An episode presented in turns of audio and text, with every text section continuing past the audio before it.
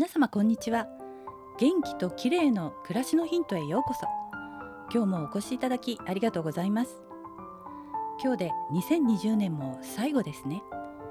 大晦日の今日もこの配信を聞いてくださり本当にありがとうございます。元気と綺麗の暮らしのヒントのチャンネルを始めて今日で30回目の配信となります。12月から1ヶ月間手探りで毎日配信してきましたが皆さんどんなエピソードをお聞きいただけましたでしょうか？まだ聞いていないエピソードもあるかと思いますので今日はこれまでの配信から最も再生数の高かったエピソードは何かそして世界での再生状況などについて振り返ってみたいと思います。ヒマラヤのプラットフォームではエピソードの再生数などのデータを配信者が見れるようになってるんですね。これを見ると世界中のどこで再生されたかもわかるんです。私の場合再生数はまだ500回くらいでそのほとんどは日本で再生されているんですが一部は日本以外の国で再生されていて具体的にはアメリカイギリスそしてベルギーにリスナーさんがいらっしゃるみたいなんです。イギリスで聞いてくださってるサラさんからはこれまで3回も私のエピソードにコメントをいただきました。サラさんいつも本当にありがとうございます。サラさんはホリスティック獣医さんでヒマラヤでとても人気のあるチャンネルサラ先生のペットの暮らしと健康を配信なさってる方なんです。サラさんのように私もたくさんの方に聞いていただけるようになりたいなと思っています。サラさんまたイギリスからのお便りお待ちしていますね。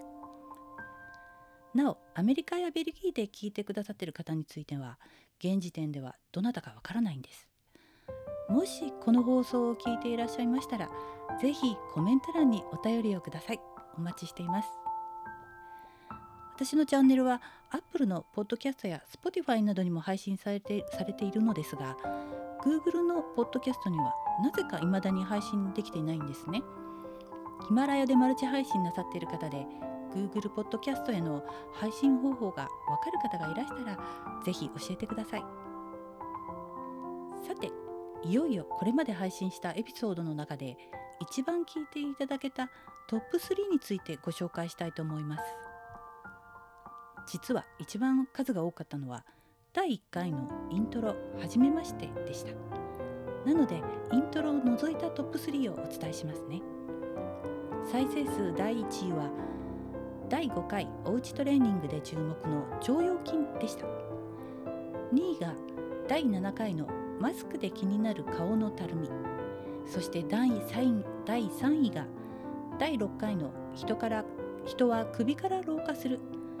首や肩こりを放置して放置してはいけませんの順順でした。キーワードで見ると腸腰筋がトップで顔のたるみ首肩こり。